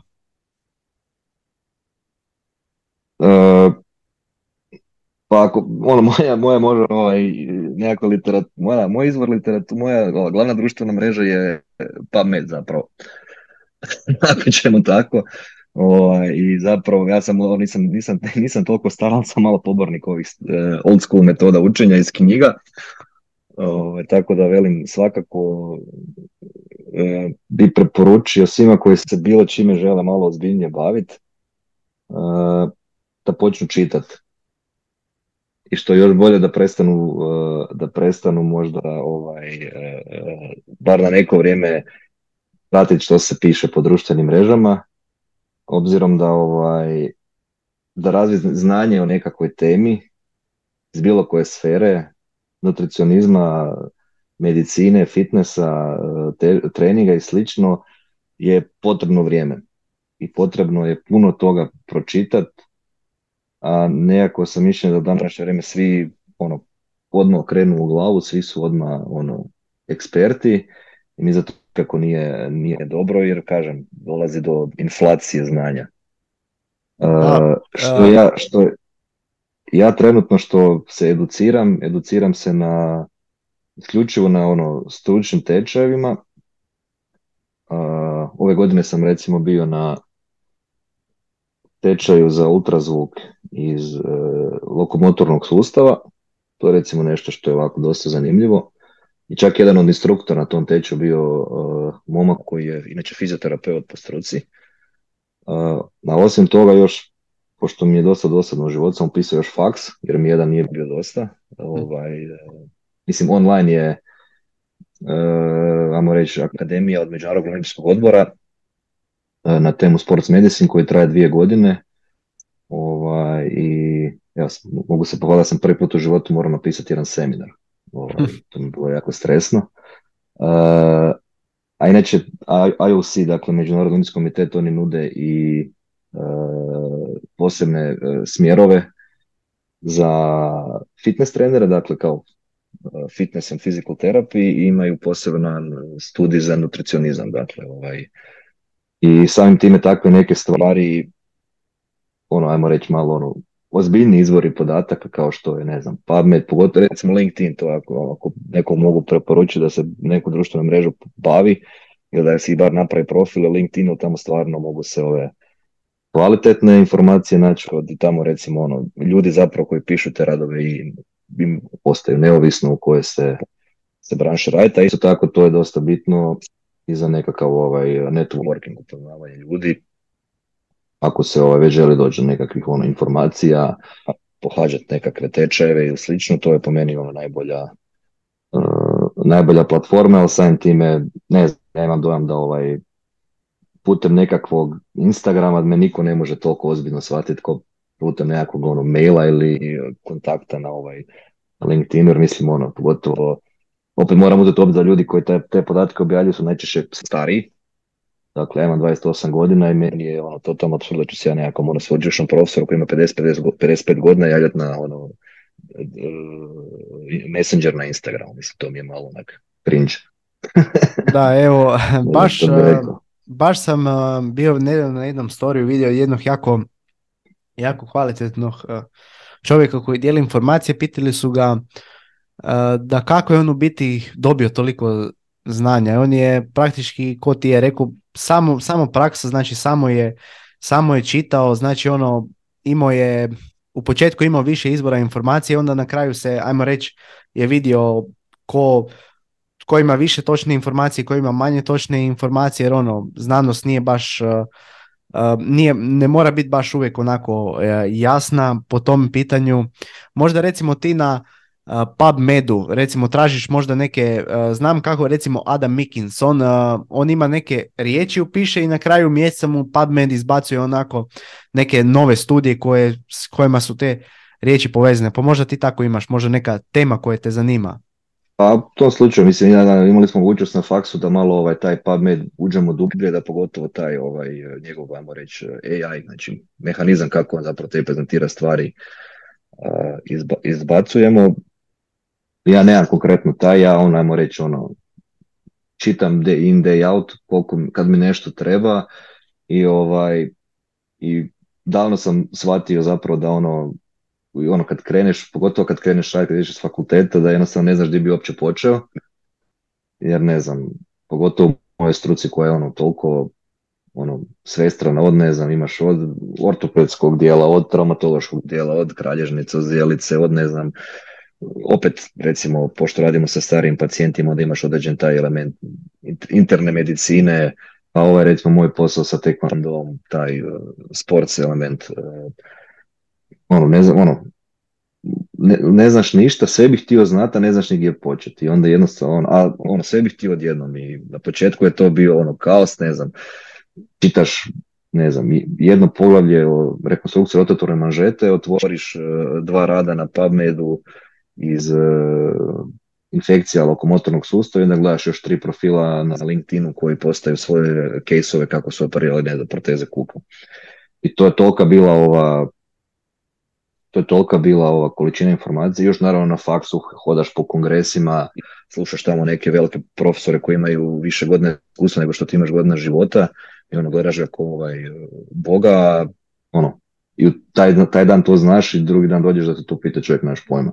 Tako da izgradnja znanja treba vremena. To je jedino i ne može se ni osnovno poimanje o, o, o nekim stvarima izgraditi za mjesec dana ili za pola godine, a pogotovo ne čitanjem nekakvih, e, samo nekakvih postova. Dakle, ja sam totalno trenutno odustao od nekakvih velikih kongresa, gdje su ono, gdje ono, intenzitet predavanja velik, gdje je ono puno različitih tema, već ono postepeno se gradi, ne znam, svaki dan možda nešto malo si ovaj pročitam, ne znam, pet strana nečega, ali da sam svjestan da ono, kroz nekakvu rutinu, kroz godine i mjesece ćeš već akumulirati nekakve, nekakve podatke, a s druge strane kad imaš tu neku kontinuitet, onda možeš i onda možeš i ovaj, uh, pratiti kako se recimo po, po određenoj temi razvija nekakva literatura i samim time nadograđivati nadograđivat svoje, svoje znanje. Ja sam, ne znam, moje znanje o, ne znam, o ACL-u je, ajmo reći, utemeljeno na podacima koji su znači utemeljeno, ne da se bazira, ne da je ono, da, da počinje sa podacima koji su ono, publicirani prije mog rođenja.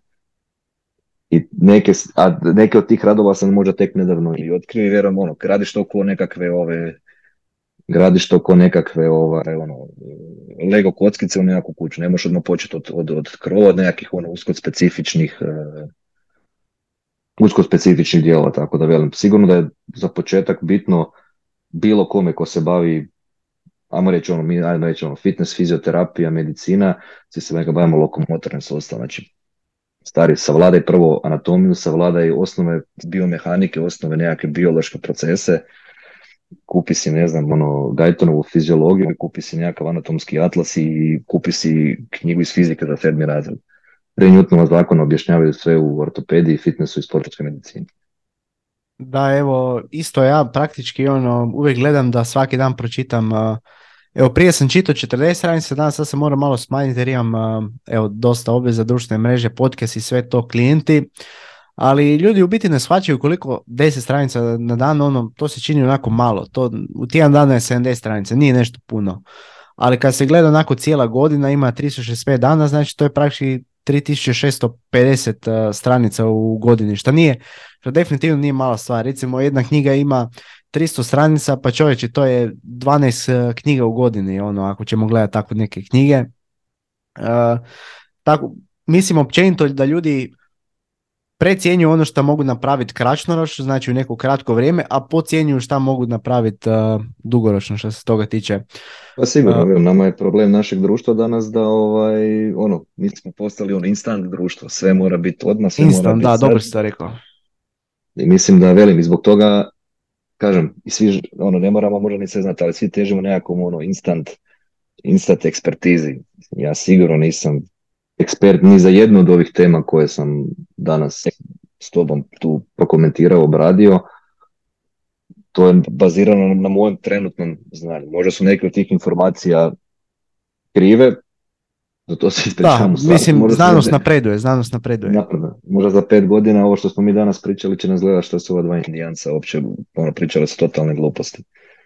Tako da velim, to je, to je, to je, ajmo reći ono što je lijepo i što je, i što je ono, ono, prednost i mana e, toga, ajmo reći, te, to je znanosti ono, u globalu.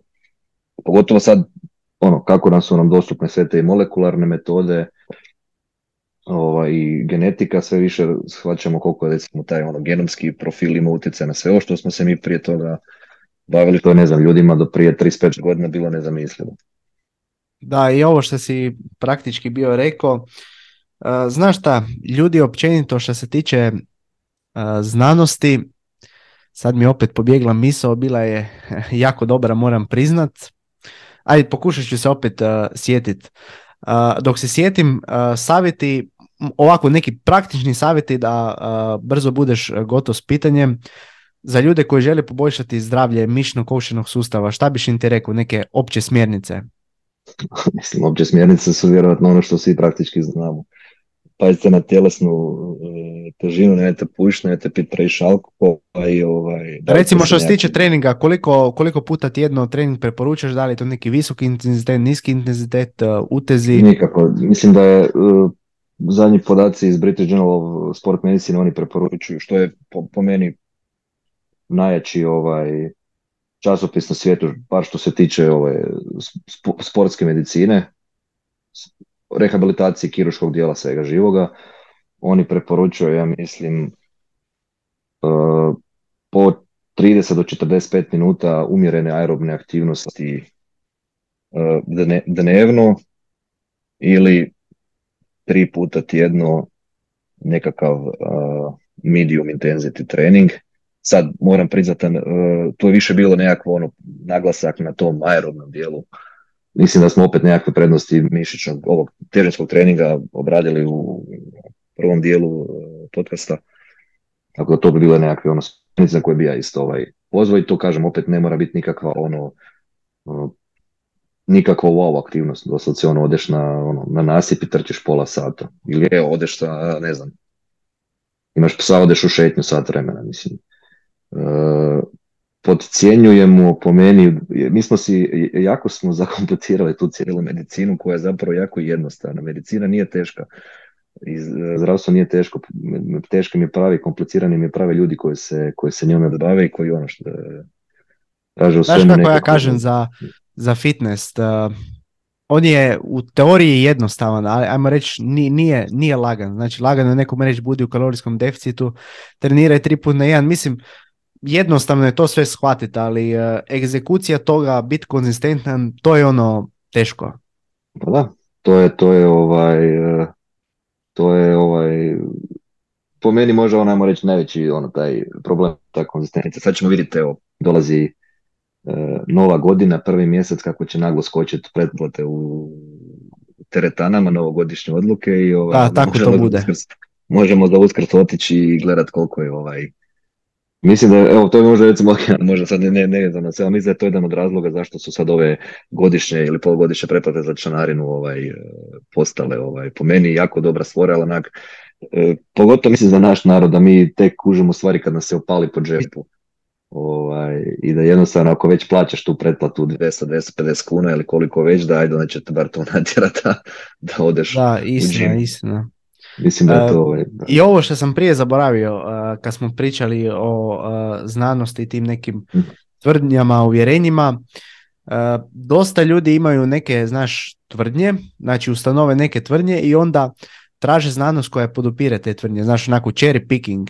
I onda, uh, ili, ili, recimo, ili recimo ovako, imaju neku tvrdnju, znanost ih podupire, znači onako nije cherry picking, ali za pet godina izađu novo studije, uh, ne znam, suzbiju to, uh, ajmo reći, uh, tu prethodnu tvrdnju koja je bila, ali ti ljudi i dalje znači ši- šire nekakvu svoju priču, ono, a time prodaju svoje neke proizvode, znači imaju neku financijsku inicijativu iza toga. Evo, ako se ne varam, Squat University ima svoje neke cipele, ono, wide toes shoebox, tako ih nešto zove, i on prodava sad ljudima tu priču, zašto? Radi svoje vjerovatno financijske inicijative iza toga, uh, ali dokazi govore suprotno. Ali dobro, mislim to je to se može prenijeti na sve i može se prenijeti u uh, nutricijski svijet, uh, u trening svijet, tako da to nije ništa novo. Da. za- ako se želiš možeš se dotaknuti ovoga što sam rekao i uh, možemo preći na zadnje pitanje. A mislim da nije, mislim da nije problem e, toliko mijenjanje mišljenja e, koliko prihvaćanje činjenice da ovaj, si možda i bio u krivu, da si možda tvrdio nešto što nije bilo istinito. Ovaj, a na kraju ono, kako da kažem, totalno to nekako ono gurneš, znači ono, trebaš biti ono što se kaže muško i reći da, ono, tvrdio sam možda nekako nešto neistinu, ako je to bilo utemeljeno na nekakvim tadašnjim podacima, ne te niko niš reći. Ovaj, to je recimo, kad se pokušavam sjetiti jednog, jednog eh, primjera, eh, Evo dok se ti sjetiš mogu ja, da. mogu ja nešto reći. Znači praktički isto meni, meni isto u zadnje vrijeme sam dosta mišljenja promijenio i ono, nije, iskreno nije mi bilo baš lagano, ali sam rekao ono šta mi je bitnije, uh, šta mi je bitnije, gura tu neku svoju uh, narativu ili uh, evo priznam da sam bio u krivu i mislim da ono moji sjetim se zašto sam u biti krenuo ovo e, i onda praktički budem realan sam sa sobom. Mislim, teško je, nije lagano priznat da je, ne- e, da je, neka, da je neko bio u krivu, ali, ali ajde, bože moj, to je ispravna odluka. E, sjetio sam se, bravo. E, na primjer, e, lobotomija. Čovjek koji je e, vršio lobotomiju na ljudima dobio Nobelovu nagradu za medicinu, ne znam, 40 neke godine ili tako nešto. Ono za ono nešto što je zapravo danas ono praktički ono neću ubojstvo, ali ne te, teška te, tjelesna ozljeda.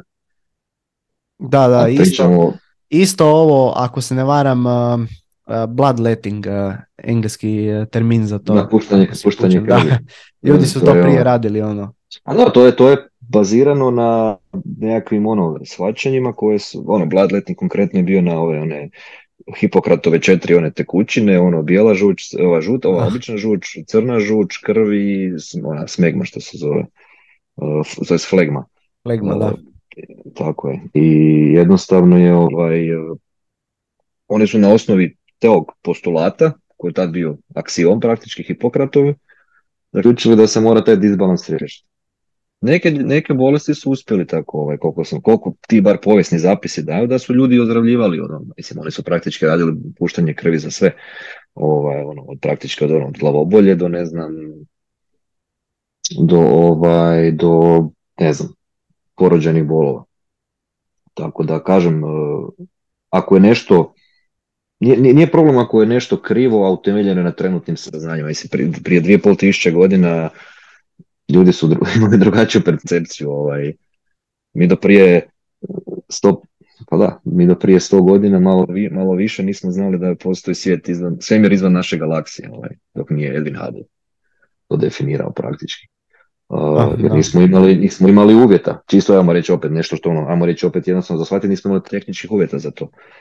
Ali ovaj, da je, da je to, da je, zbog toga ne treba ljude možda ni, ni ovaj, ni, eh, kako da kažem, ne treba ih ni osuđivati, ali jednostavno ako netko ima, ako se kroz, kroz period vremena pokaže da je nešto bilo pogrešno što je pojedinac tvrdio, definitivno treba, ako si nekakav ozbiljan ono, stručnjak, da tako kažem, u određenom eh, području, ono, budi muško reci, da, kao pričao sam gluposti.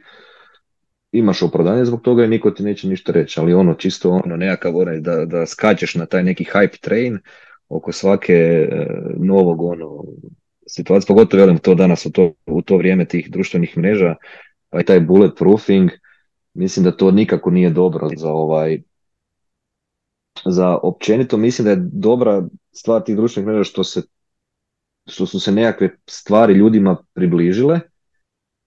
Uh, da, ima svojih pozitivnih, a i negativnih strana. Ali kažem, opet u moru tih cijelih informacija je prosječan čovjeku dosta teško isfiltrirati uh, uh, kvalitetan uh, kvalitetan kontent. Zato kažem, ja više pratim ono, ja pratim više ono kuhara i ovaj, uh, obzirom da sam ovaj, kad sam se preselio otkrio da volim baš kuhat, uh, a ne pratim, jer ono, mislim, tu, tu, tu, ne, tu, tu, tu, tu, vidim ono što, što mi se sviđa, to je moj kontent, a ovo ostalo je, uh, ovom ostalo da sam nekakav, ono da sad, to ne znam, moja mama, mislim, ona kad vidi da, da to neko nešto priča na, na, na Instagramu, TikToku, ona nema ono, kada kažem, ona nema znanja ili neko drugi neki profesionalni čovjek nema znanja, ako nije iz te struke da isfiltrira kvalitetnu informaciju. Tako da realno mi danas možemo stvarno pričati svake gluposti na tim društvenim mrežama i nema, ne, nema, nema ovaj, nemaš cenzuru, nema kontrole. Ono što su prije nekad bili cenzori, recenzenti u časopisima koji su, ajmo reći, bili nekakav gatekeeperi da se ono, kvalitetne informacije samo mogu uh, publicirati mi smo zapravo taj, to bi možda trebalo nekako na taj, na te društvene mreže, zapravo nekakve ono, kao ono, nekakve ono, Instagram policajce napraviti koji će, ovaj, ako ljudi koji postaju ono nekakav shitty content, uh, koji će ih, ne znam, penalizirati. Istina, da. bio Ali mislim da, um, ja se isto slažem za to za cenzuru, a nekim slučajima se to može napraviti taj uh, backfire efekt, jer recimo bio je kod Joe Rogana, znaš, jedan uh, gost, uh, pričali su nešto o koroni i oni iznio jako puno uh, netočno, netočnih uh, informacija koji nisu uopće bili podržane u znanosti. I znaš kakav je to, ne znam da li si pratio, bio je to teški backlash, znaš, ljudi su tražili cenzuru. Toga, tako da ono, teško je, teško je ljude koji, ajmo reći, nisu znanstveno pismeni da da to razumiju. Uglavnom, kompleksna tema, ja bi stvarno mogu pričati o tome jer jako volim znanost i to danima, ali evo, možemo preći na zadnje pitanje, osim ako ti nemaš neki zadnji komentar na sve ovo. Ne, mislim da smo dosta ušli, možda i preduboko za... Baš smo ono počeli filozofirati.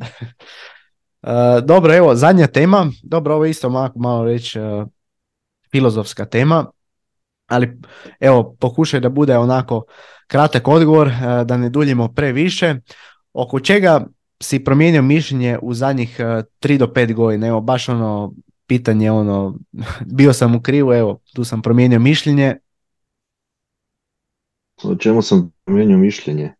Da, baš sam tražio, evo, dok ti razmišljaš, baš sam bio tražio jednu, e, jedno zadnje pitanje, znaš, dosta ljudi vidim na strani podcast na domaćim pita ono jednu poruku za ljude i to i traže sam ono jedno pitanje koje bi bilo baš ono za moj podcast, ali da je onako, znaš, zanimljivo. Malo više pa, treba razmišljanja.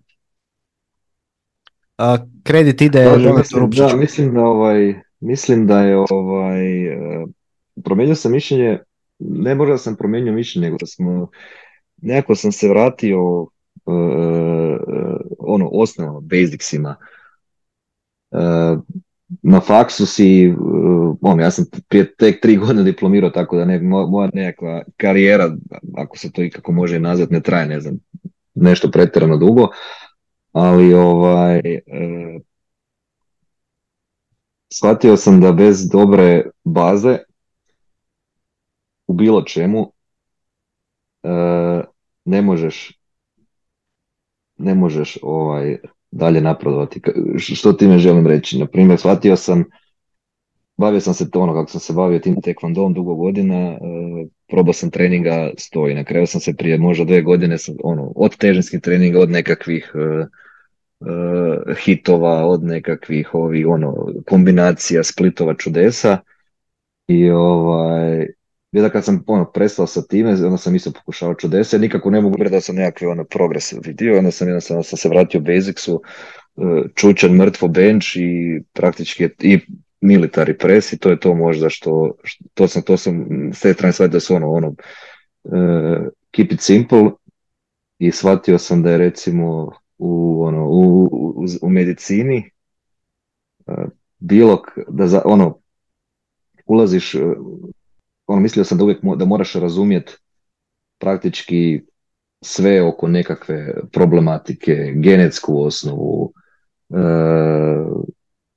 šta molekularnu, kako to izgleda pod mikroskopom, kako izgleda na onom, ne znam, western blot splitu, onda shvatiš da zapravo ne znaš ni ne znaš ni, ni osnove ovaj, fizike, praktički ne znaš ono tri Newtonova zakona, kao što sam već bio prije rekao i sad kad pristupam nekom ono problemu, a im, velim, moj se ovaj ono posao sastoji najviše od ono manipuliranja silama na kraju krajeva shvatim koliko je osnovno razumijevanje nekakvih bazičnih ono matematičkih e, i anatomskih pojmova zapravo bitno. To bi zapravo bila moja ne, ako već mogu imati nekakvu poruku da ovaj e, ljudi koji ovaj se ono ulaze u taj nekakav svijet lokomotornog sustava da se ovaj ono da ne krenu odmah od nekakvih uh, meta-analiza, od nekakvih objava na, na društvenim mrežama, čitaju nekakvih velikih stručnih radova, nego ono doslovce da uzmu anatomski atlas, da uzmu nekakvu ono, osnovnu knjigu iz, iz, iz fiziologije i neka uzmu osnovnu ono, knjigu za sedmi razred iz fizike. Znači, i bez, jer iz mog iskustva, kad ulazim u rasprave, ne svojom voljom, nažalost, E, ljudi često padaju već na tom. Dakle, na nerazumijevanju osnovnih, e, osnovnih stvari, ono, osnovne anatomije, osnovne, osnovnih fizikalnih zakona. I to onda kad ovaj, e, se predstavi nekakav veliki stručnjak za određenu temu i kad mu ono, praktički daš do znanja da ne zna stvari koje zapravo zna 12-godišnje dijete u osnovnoj školi, malo ispadne ovaj posravljen. Da, evo, ovdje bi se, jako dobar odgovor, ovdje bi se još, još volio nadovezati tipa ovo osnove što si bio rekao.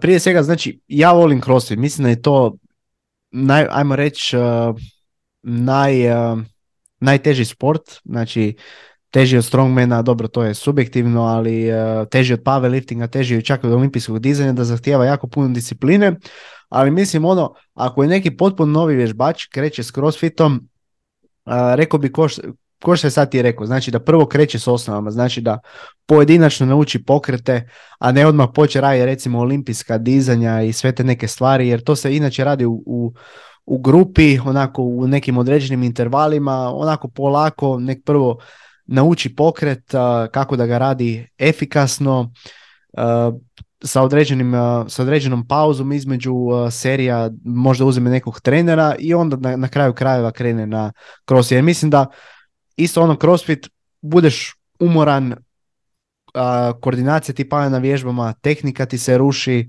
ono mislim da a ljudi ako već žele, žele radi crossfit, to je jedan od problema koji imam prema crossfitu, naravno ja ga volim, rekao sam, bože moj, super sport, ali eto, samo da možda se malo polakše krene u to, da se prije svega, kao što si ti rekao, da krećemo od osnova i onda da se na kraju krajeva počnemo specijalizirati.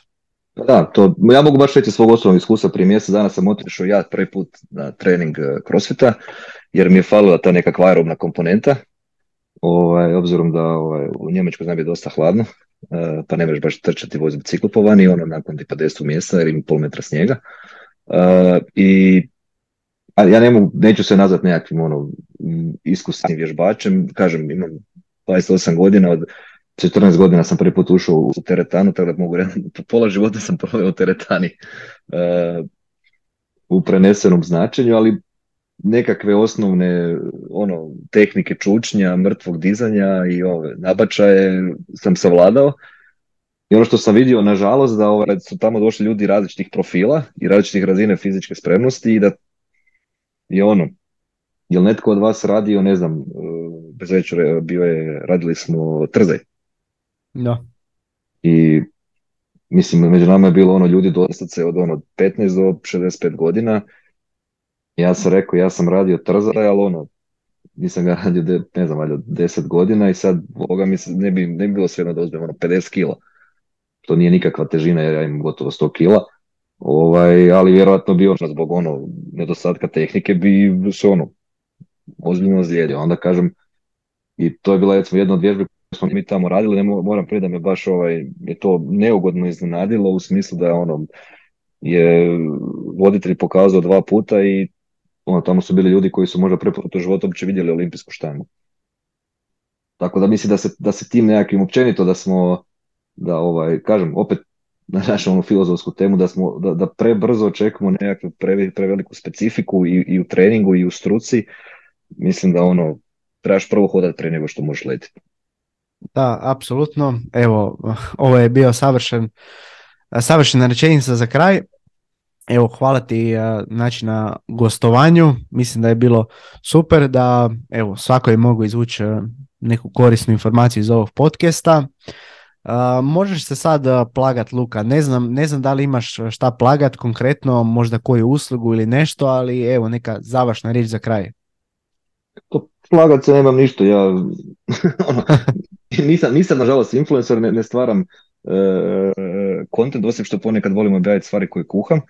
Ovaj, Možda nešto objaviš recimo na LinkedInu, rekao si da ga dosta koristiš, pa recimo možda on... Na LinkedInu, na LinkedInu objavljujem, često šeram neke zanimljive postove koje vidimo, nekih malo pametnih ljudi od sebe i šeram svoj kontent najčešće sa ovih svojih natjecanja sa, sa taekwondo, obzirom da imam ono, tu stvarno veliku sreću mogućnost da ono, putujem po svijetu i da ono praktički ono, radim ono, ono, ono što volim i što imam stvarno suport i zajednice i posla u tome što radim.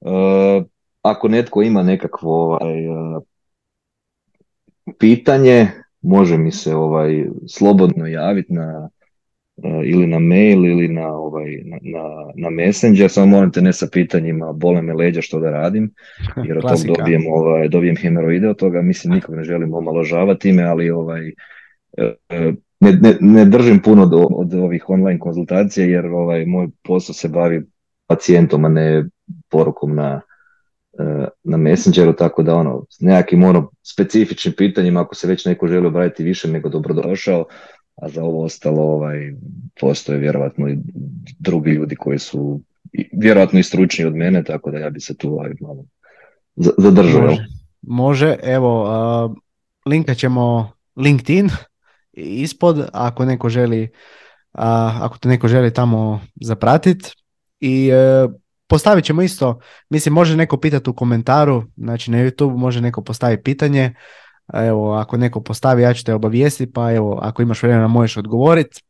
Može više evo, Došli smo do kraja, stvarno Luka ovih e, sat i pol mi je preletilo, evo hvala ti još jedan na gostovanju. Uh, vidjet ćemo iduće godine, definitivno mi se čini da ćemo snimiti još jednu epizodu, evo sad imam još jako dobri gosti mi dolaze, tako da vidjet ćemo kako budem stavio sa gostima, epizodama i vremenom. I evo, znači, hvala svima koji su poslušali ovu epizodu do kraja. Molim vas, lajkate, komentirajte i preplatite se na kanal. Tijem podržavate mene i budući rad ovog podcasta. I evo, kao što sam rekao, ako ima bilo koga pitanja, neka pita dole u komentarima. I evo, to je to. vidimo se u idućoj epizodi FTS podcasta. Pozdrav!